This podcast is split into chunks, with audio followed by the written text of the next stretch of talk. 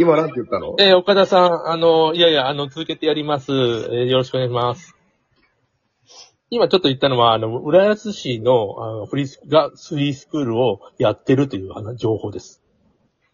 あ、じゃあ山口さんお願いします。はい、えーっと、これは、ある、あの、私のお友達の機械議員の人が働きかけてやっていることなんですけれども、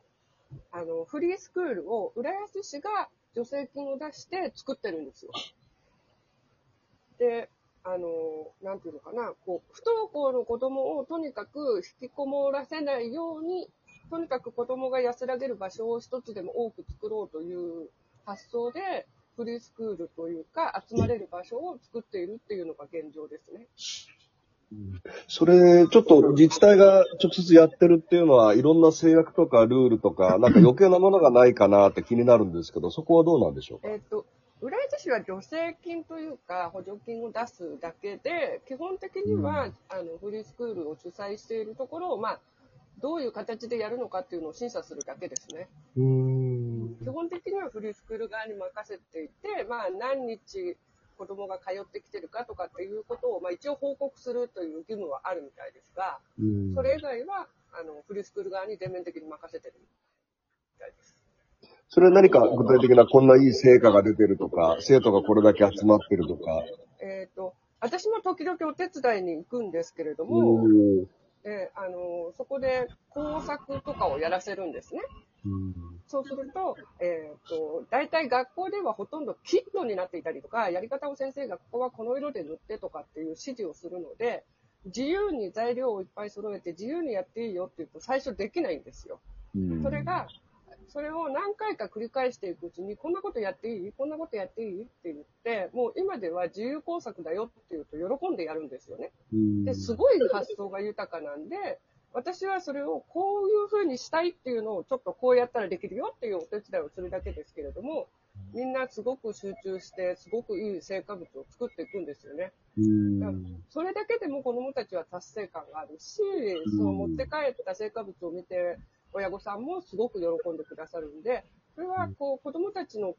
なんていうんですかね、こう達成感から次につながるみたいなことはすごく感じます。なるほど。何人くらいいるんですか？えーっと、どこも割と小規模です。うんえー10人弱ぐらいのところが、今、いくつもできているという感じですかね。なるほどですかね。えっと、井上さん、公開した方がいいという言葉が非常に印象的なんですけども、崩壊している現場の実例をいくつかあの教えていただいてもいいでしょうか？はい、あのー今の浦安市の件もそうですけれども、実はね、えっ、と、こういう言い方で伝わるかどうかわかりませんが、行政というのは、何かこう、新しいことをやるときに、既存の民間でやっている成功モデルっていうのを、結構あの、勝ち馬に乗っかって、あ、ごめんなさい、ちょっと雑音がありましたね。結構ね、行政はね、既存の民間でやってうまくいってるところを、例えば学校なんかは取り入れるっていう傾向があるんですね。はい。あの、非常にあの、社会が認知されているものに対しては、えー補助金出すんですよ。助成金も出すんですよ。ですから、今のフリースクールに関しても、あの、学校がもう多分地域で認められているから、それを学校が認めるよっていう形にやって、結局ね、地元で民間が作っているフリースクールを、言葉悪いけれども、上書きしていくの、学校が。うんうん。が学校の保護下にありますよ、支配下にありますよってことで、あの、上書きしていくと、そこで学校と子供たちの関係性ができてくるでしょ？なので、そういうふうに考えると、逆転現象で、フリースクールをもっといっぱいいっぱいみんなが子供たちが興味を持って、フリースクールが活気づくと、学校はそれを認めざるを得ない。親もそういうことを認認めてくれっていうふうに運動を起こし始めると思うんです。そうなってくると、既存の、いわゆる学校教育法で認められている学校っていうのは何になるの？っていうところから考えると、私はフリースクールはもっともっと広がって、えー、思いっきりハレーションを起こせばいいなと思っております。前田さんどうです？あ僕も大賛成ですね。あの、僕はあの、そもそもその、今の教育制度って多分明治以降のですね、まあ、徴兵制みたいなとこから始まってると思うんですよね。まあ、それ自体は時代の要請なので、あの、批判すべきことではないと思うんですけども、みんなが同じようなランドセル背負ってきてですね、まあ男の子は丸刈りにするみたいなイメージがあるんですけども、でも、江戸時代に遡るとね、やっぱり、あの、日本ってその頃からもう読み書きそろばんできてて、その、寺子屋みたいなのを中心にやってたと思うんですよね。そういうふうに考えると、その、これから、その、チャット GPT だとか AI とかが進んでいけば、それぞれの、あの、教育の仕方っていうのかな、ちっちゃな単位でもいいと思うので、逆にそのフリースクールをどんどんどんどん認めていって、あの、小規模になっていった方が、あの、それこそ、この市長さんが言うように国家の根幹を、あの、支えるには、逆にフリースクールの奨励した方がいいんじゃないかなと思って。寺から奨励ですけどね。うん。貝本さんどうですか？いや、あの、そうならざるを得ないというふうには思うんです。それから、あの、学校がね、みんなあの、大学に行っちゃって、行こうなんていうことでは全くなくて、えっ、と、まあ、ケーキ職人になりたいとか、あの、なんだろう、旅行が好きだから旅行をなんかいろんなことやりたいとか、そういう、あの、多様、多様性というか料理人になりたいとか、そういうことが、えー、もっとなんか自由にできるようにしない。まあ、不自由だと思うんですよ。やっぱり勉強して、えー、勉強してだと僕は思ってるんですけども、あのー、大学を目指していくっていう、その、さっき言った明治からずっと理系文系に分かれてみたいな。えー、よりも、まあ、ドイツは割とそんなことちょっと聞いたことあります。あので、大学に行かないという選択が非常にたくさんの、あの充実してて、日本もそれもあってもいいのかなっていうふうに思います。もうその一つで。まあ、文部科学省も頑張らなくていいよ。教育委員会もう頑張らなくていいよってことですかね。いや、頑張ってほしいです。頑張るんだったら、頑張るんだったら民間を、市民を上回るアイディアと、懸命な知恵を出せと、出してくれと、いうことなんですよね。頑張る方向性が多分今、違う方向に向かってるんじゃないかなという気はします。うん、今はどこに向かってるんでしょうか？いや、あの、みんな一緒っていう考え方をそもそももう文科省も日本の政府も全部捨てていいんじゃないかなという気がするんです。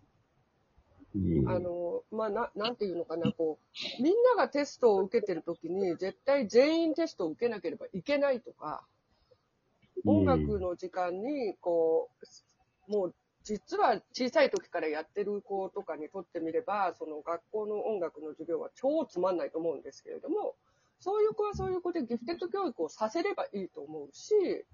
なんかこう、みんな同じように、同じ時間、同じように座ってなければいけないとか、そういうことを少し、こうそこに学校の先生はものすごく注力しているような気がするんですね。みんなと同じじゃないからって言って、うちもそうだったんですけど、みんなと同じことができないって言って、すごく毎度毎度電話がかかってきていたので、それは必要ですかって私は毎回言っていたんですけれども、そ、そこ、そこにばっかり先生たちの意識がいってるような気がしてしょうがないんですよね。うん。なるほどね。あのー、おかみという言葉が崩壊に向かってる気がするんですね。皆さんの話ちょっと、あのー、その先に。これもね、やっぱりいいことというか、ウェルカムな話だと思うんです。うん、まあ政治が今グダグダで歪んじゃってますけども、うん、昔かつては官僚がこの国家を引っ張っていって、まあそれに習う形で各自治体、えー、がこう、まあ確実的に、まあ日本のこう民度を上げてきたわけですわ。うん、それが壊れていって民主の中っていうのは非常にウェルカムである一方、じゃあその民度を保ってきた確立教育がなくなった時に、どうやっていくかっていうのは一つ問題もある、課題もあると思うんですけど、井上さん、そこあたりいかがでしょうか？壊れていく過程で。はい。うん、私は、あの、実は個人的に提唱しているのは、あの、確実的なことをやってくれと、学校は逆に。なぜならば、先生方はそれが得意だから。確一的なことをやることに関しては、実は誰も真似ができないぐらい芸術的なものができるんです、学校って。えーそれはあの、場合によっては必要ですからね。特にあの、緊急時とか災害時なんていうのは、日本人はなんであんなに規則正しく、秩序正しく動けるかというと、学校教育の賜物であることには間違いないと思うんですよ。うんしかし、それが目的になっちゃってる部分が確かにありましてね。だから、個性個性と言っても、実は個性を発揮しない人たちから教員やってますから、今は。そういう方が採用されやすいんです。あの、これ本当の話。個性を出しちゃうと、あの、落とされちゃうんですよ。ですから、そういう方々がもし、かっこいい的な教育だけをやってくれるんだったら、それは大いに結構で、で、今度それを預けてる親の側の責任で、確一的だけでは足んないよね。多様性が必要だよね。だからもう一つの、お教育機関として、例えばフリースクールや塾を選ぶという選択をすれば、私はそれを伏線教育と言っておりますけれども、理想的な教育の環境になるんじゃないかなと思ってます。なるほど。あのーまた一つ、こう、皮肉、アイロニーを込めた、あの、非常に定義された、あのーコメントだなと思いますけど、貝本さんどうですか？貝本さんは、うん。あんまりこう、縛られない、いろんな自由なことを考えてきたんじゃないですか？まあ、それしかしない。それ、あの、あの、みんなと一緒のことができないって、なかなかでもね、あの、例えば、そうは言っても、あの、ちゃんとみんな、あの、と一緒にやるもんだとか言われる、言われ続けてきたんだけど、もうずっとや,、やってないので、もはや誰も言わなくなったっていうことになってるけど、やっぱりしんどいですよ。あの、みんなと一緒のことをやるっていうのはな、どこか楽なんですよね。あの、みんなと一緒のことやらなきゃならないというしんどさはあるにしても、えっ、と、ななんでかな、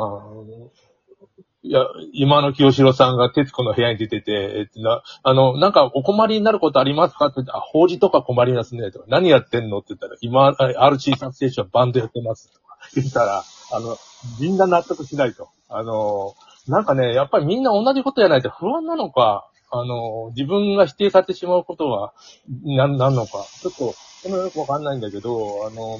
い一緒に慣れてる同調圧力が強いですね、日本